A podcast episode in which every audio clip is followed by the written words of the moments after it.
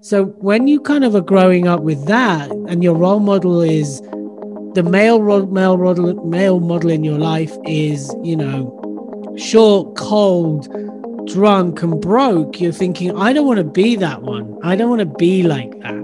Yeah. So if that meant me not becoming a dad, then that's what I was willing to do way back then. You know, I was like, you know what? I don't want this. And I certainly don't want the responsibility of having to bring up children and being like that because you can only go on what you see and you go well if i'm going to end up like that i don't want that. Of course i don't want to end up like him but the chances are you will as, as you grow up.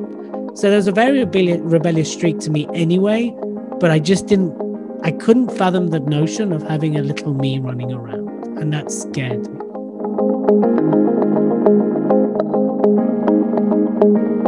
You did have a father that was, in your words, an alcoholic, and yep. you had to work around that, and that influenced your outlook and your decisions in the future.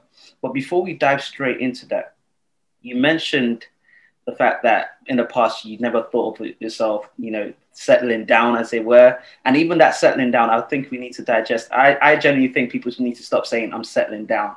Is I'm moving on or moving up because settling down, I think, is just almost a plateau of where you're going in life. But talk to me about those fears of being a father that you had. Well, I think you've got to connect the two. So you've got to connect my role model of a father to why I felt that way. I don't know if we can move away from that. Okay. So when I was growing up with an alcoholic father and a drug addict, but not he wasn't into heavy substances, speed, ease, trips, LSD, you know, stuff like that. He was so absent emotionally and physically. I mean, when when when I was growing up, my parents got divorced when I was six, and that was a a period of time where being divorced wasn't cool. It wasn't in. It was like, ooh, look, his parents are divorced. What a weirdo. It was that era, right? So that will give you an indication of how old I am, even though I look 21. I know, and because of that, and and when he was present, he was moody. He was short. He was, you know, there was no emotional love. I felt that he very much always preferred my brother. My brother could do no wrong. I mean, typical sibling things. But when that is your role model, and then you watch your mother working hard every single day to put food on the table, um, I didn't. We didn't have a lot of money. You know, we, we were kind of on the poor side, but not like starving side. So we had enough, but not a lot. And you know, clothes were passed down, and it was that kind of a upbringing I had. So when you kind of are growing up with that, and your role model is the male male model male model in your life is you know short cold drunk and broke. You're thinking i don't want to be that one. I don't want to be like that. Yeah. So if that meant me not becoming a dad then that's what i was willing to do way back then. You know i was like you know what? I don't want this. And i certainly don't want the responsibility of having to bring up children and being like that because you can only go on what you see. And you go, well, if I'm going to end up like that, I don't want that. Of course, I don't want to end up like him, but the chances are you will as, as you grow up.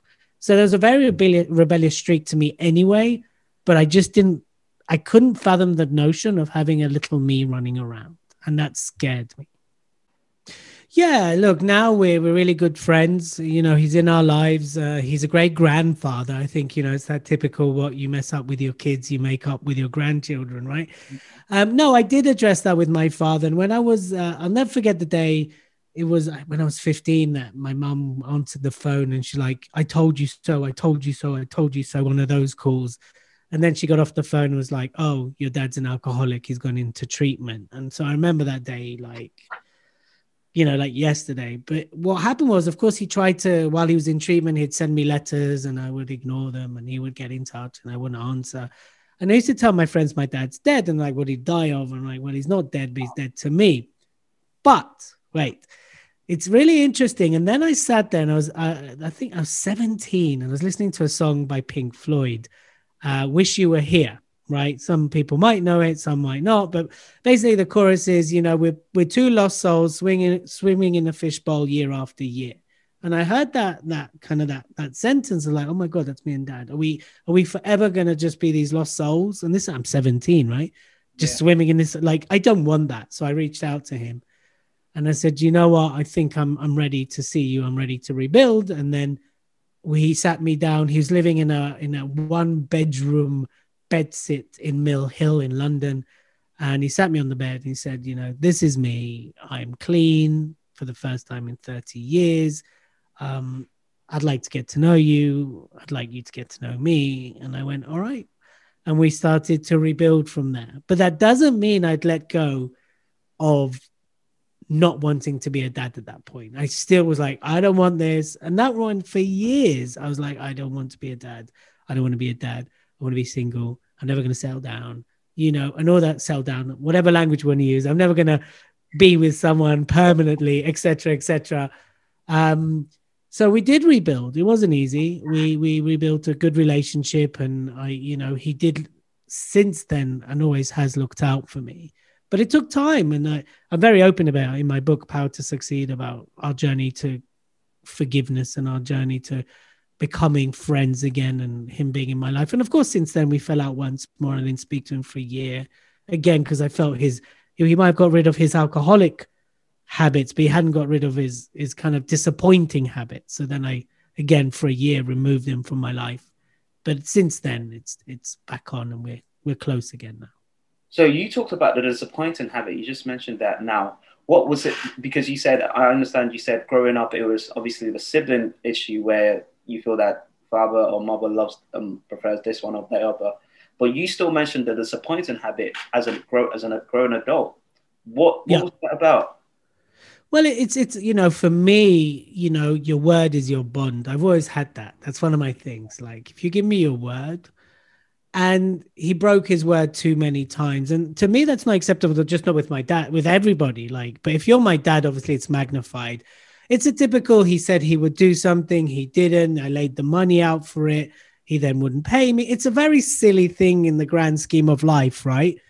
But at the moment, that's how I was reacted. I was like, do you know what? You've let me down too many times. I'm I'm done with you. And for a year, I didn't speak to him until I had, you know, until I grew up inside again, until I let go of that annoyed, spoiled little kid inside of me. And I was just like, you know what?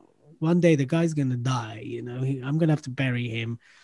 I want to know that I gave everything I could to that relationship. So again, I kind of went back into that forgiveness place and we've rebuilt. And he apologized as well himself. And he kind of walked into the typical gesture envelope with money in it to say sorry. And I was like, you know, it's one of those almost like movie moments. And it's like, okay, wonder, you know, water under the bridge. Let's just move forwards.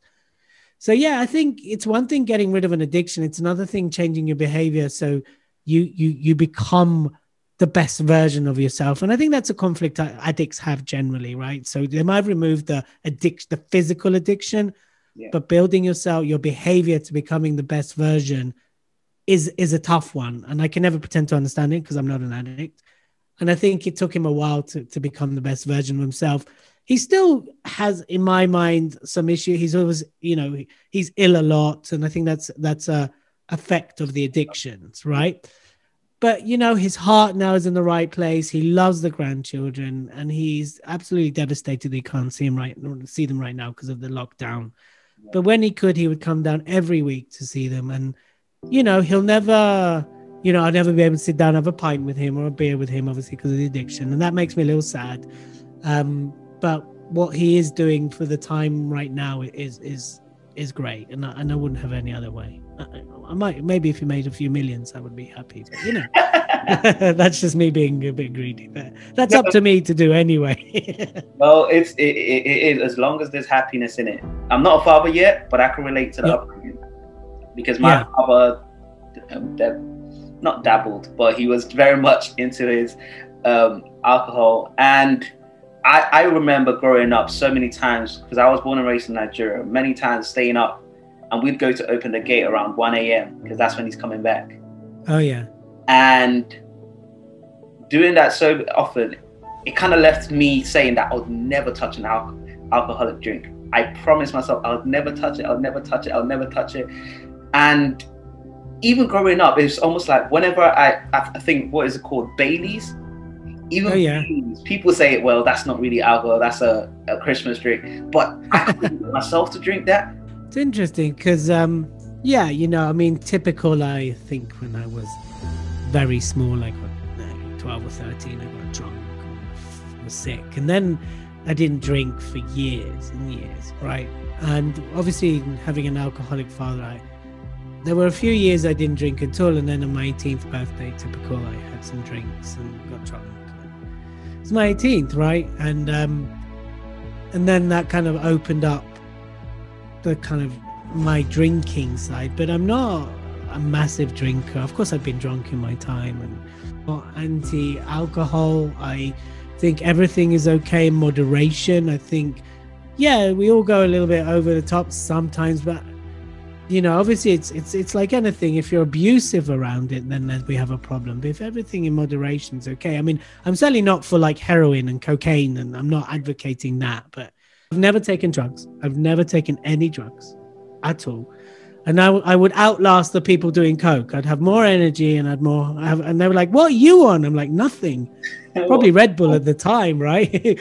and that's it. But that's how I chose. I choose to show up. So I don't have like an anti relationship with any any of those things um, because also you end up kind of becoming a preacher, like a preachy, or yeah. you can alienate yourself. And that's just not the course I've chosen. I do know people, and I've worked with people, my clients, who are extremely anti, and that's who they are, and that's who they want to be. Cool. I just chose not to go down. My my brother drinks a lot. You know, he he that's does. Interesting. You said that. Okay, now let's touch on that because for me, uh, very clear disclaimer i'm not anti-alcohol at all. It's just one of those things. I actually worked um you're based in london so you know charlton athletics football club? Yeah. I used to work in a kiosk serving alcohol and alcoholic beverages. It was i'm familiar i'm not against it. My family during christmas festive seasons and whatnot we they have alcohol. I just find my apple juice that looks like alcohol because it's got the sparkles.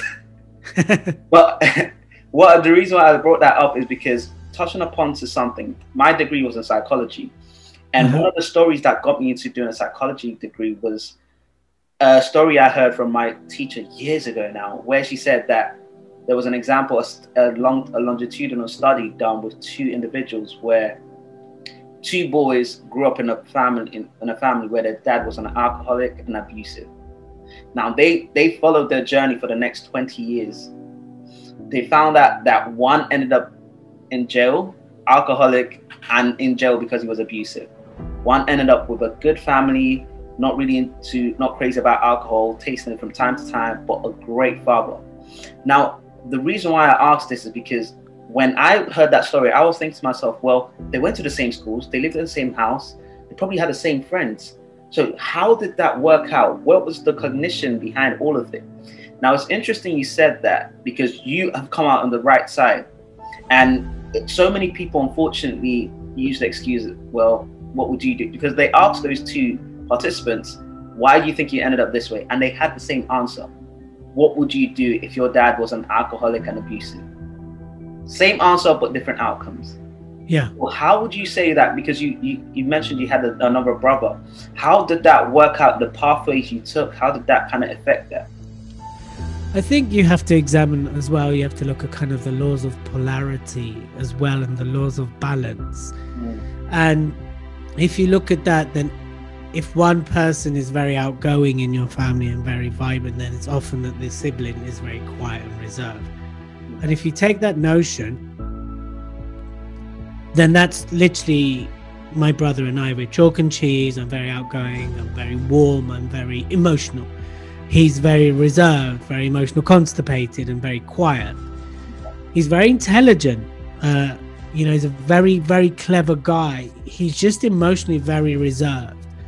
Versus me, I'm very open. I'll talk about emotional. You ask me how you are, and I'll give you a very long answer. You know, it's like I won't go. I'm, I'm okay. Of course, at times I've done that, but and I think because of that, and also I've been on a very long personal development. I've had a lot of you know coaching and I've, I've really gone into myself and I've had a lot of mentors and uh, you know I've delved I dealt with my dad's alcoholism and I dealt with the sexual abuse I encountered when I was younger and I dealt with a lot of stuff that allows me now to be open and completely comfortable with who I am. While my brother I don't think has ever really dealt with anything that's happened to him right? He's taken it inside you know and he holds it there and you know he's got he's got two beautiful kids he's divorced he's got a rocky relationship with his daughter and uh, you know and i think this is just my opinion is is because his ability to express himself and his ability to deal is very different. I'm not saying better or worse than mine. His coping strategy is to pull away, reserve, shut down, move on. Well, if I need to deal with something, I'll go and address it. So two years ago, I had really bad depression for months. Went to, I think this is in the same room we talked, right? In Clubhouse, I think I mentioned. Went to spiritual healer for a change you know, because that's what I was drawn to. She helped me out, and now I can talk about the depression very openly, don't have any issues. So I think because of that, same family, different outcome, we're very different people as well, and we cope very different. So that's probably why we've ended up where we've ended up because the choices we've made in how we've coped with things have been fundamentally different. And there's no right or wrong. I mean, of course, I'd love him to live a different life and be a different person. But you know, again, talking about you know brother relate, we we've never been close. There's no warmth between us. Ironically, when we both started to support Arsenal, is when we finally had something to talk about. You know, and when he had kids, we would talk about the kids. But there's no like, you know, there's no picking up the phone. Hey, El, I'm struggling. Can I talk to you about this? I've got this idea. It's very, very you know, s- not superficial. It's very on the surface conversation with my brother, and that's just who he is. You know, and he, there's no depth. I mean, there is depth to him, but he'll never open up to me. And again, I accept that. That's just the way it is. You know, that's that's the level of warmth we'll get to. I mean, unless something happens, I don't know. He's already almost died. That hasn't changed him. So I just accept that that's the nature of our relationship. When I started this podcast last year in April, I started it because I felt that maybe people weren't having enough of these conversations and the journey wasn't talked about. It was only when people arrived there that they then looked back. Hindsight, yeah. people say it's good, but it's dangerous. So the reason why I'm saying that is because that relationship you had with your brother or you have with your brother, I find myself sometimes feeling like, am I the only one that realizes that the the relationship growing up affected me, or was it just me that it affected?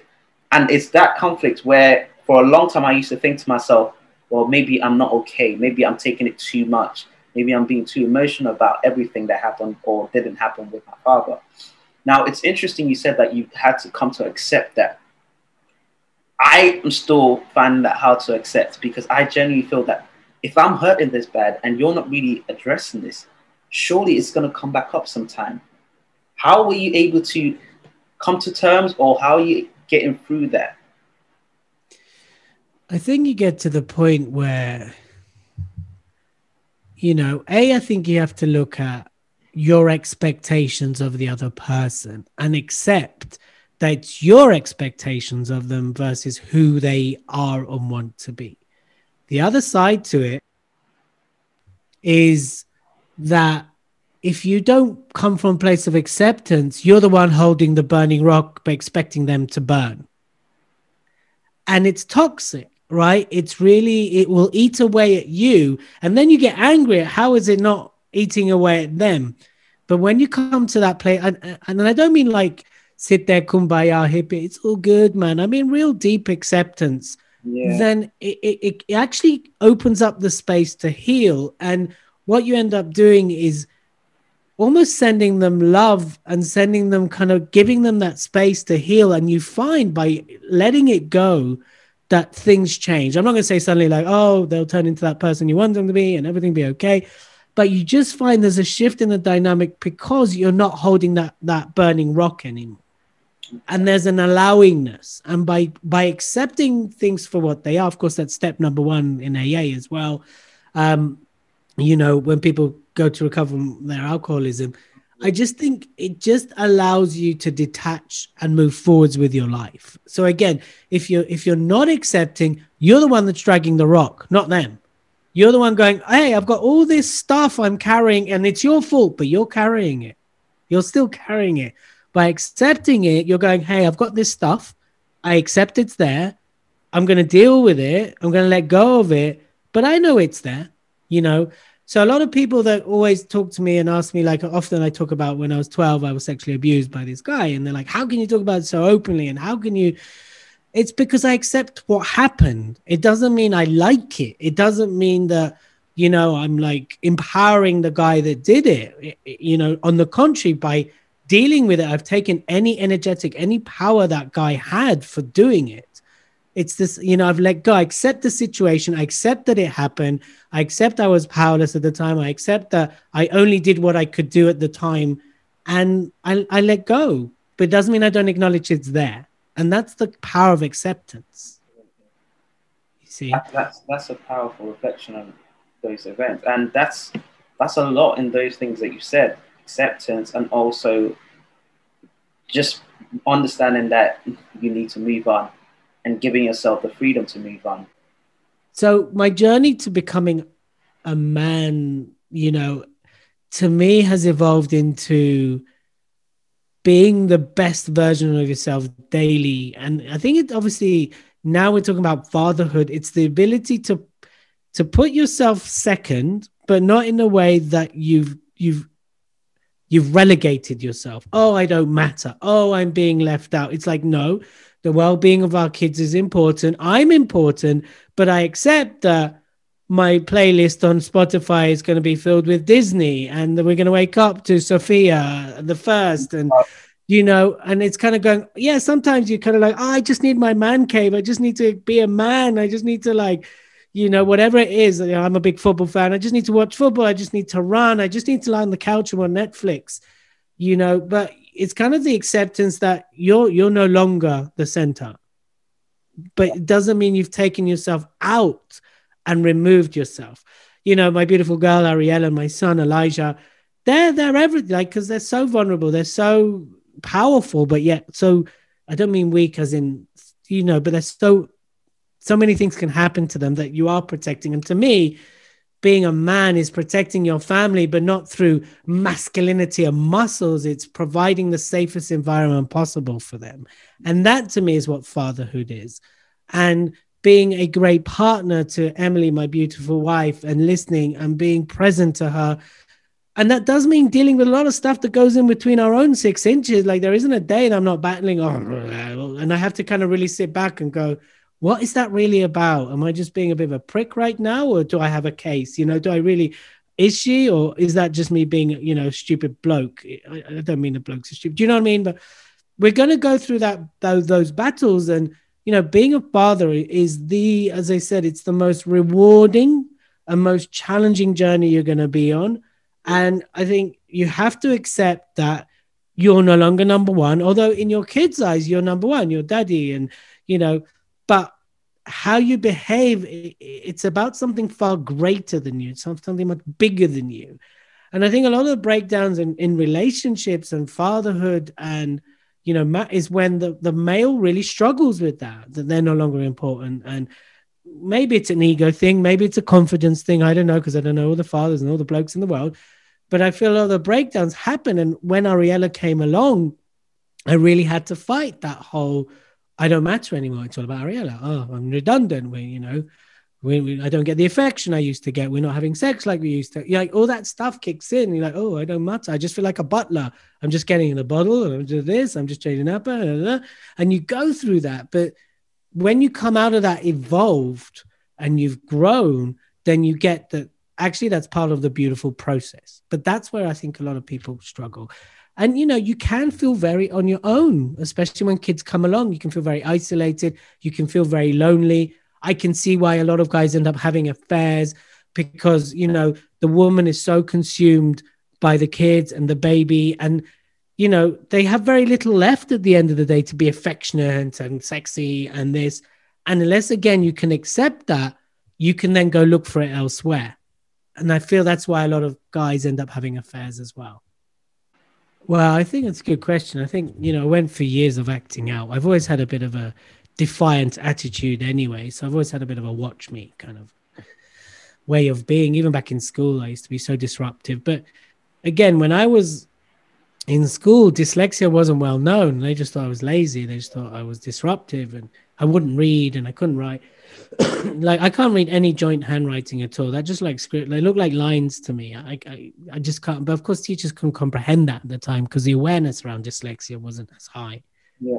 So of course, in the early years, my way of responding was acting out, and I used to get into fights with teachers. I used to swear at the. You know, you can imagine frustrated Yeah. 16, 17, 18 year old. And it wasn't until I went to uni that one of the te- one of the teachers actually went, Are you sure you're not dyslexic? I went, No, I can't be that. And I went, Well, I'm going to send you for a test.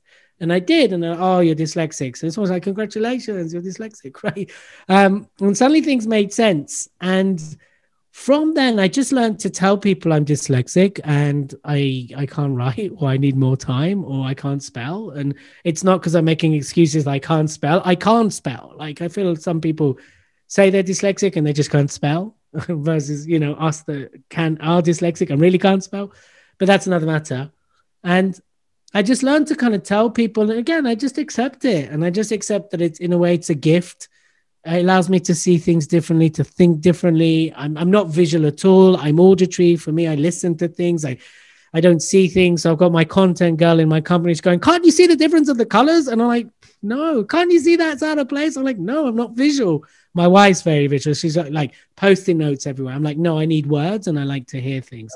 So for me, it was just about again being able to express myself and tell people and and not attribute any judgment to it. Right? It wasn't about me going, oh, poor me, I'm dyslexic. It's like, look, I'm just dyslexic. Like, hey, I I you know I like any other thing that someone might have. I can't think of one right now, but you know, I wear trousers. I'm dyslexic. It kind of became that. Now that takes me on to the next point because this is an area where I'm sure you've, you've probably spoken to a lot of people. The area of mental health. Yeah. Area of mental health, and unfortunately, I find it positive the fact that, irrespective of the fact that there's more awareness around mental health, there's still that stigma that's almost still rising alongside the awareness. So, how are you able to decide or come to the self awareness that I need to get help? Yeah, it's a good question. For me, so for months, I never forget it, it was my 42nd birthday, and I woke up and I felt really hollow, really empty. And we had a lovely day. So there's nothing wrong. There was no reason. There was not like, oh, I just lost my business. Oh, this like business was doing okay. I had a beautiful girl, great relationship.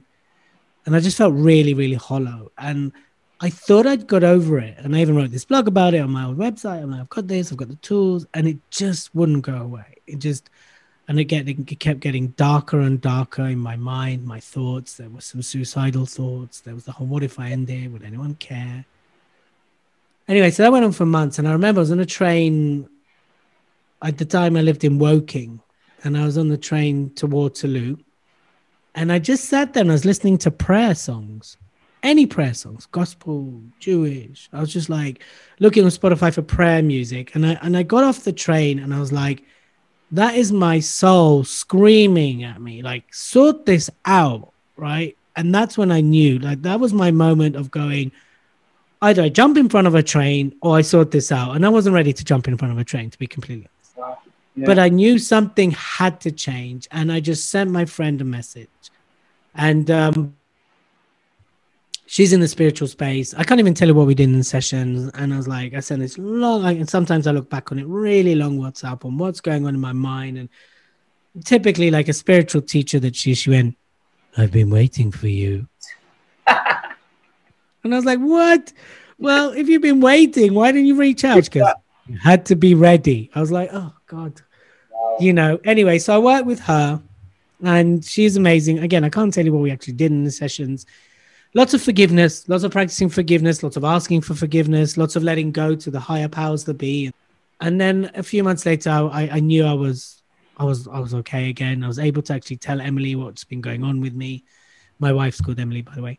That's it. And I then I changed one of my businesses. I started to close one of my businesses down because it, was, it wasn't aligned with who I was post depression.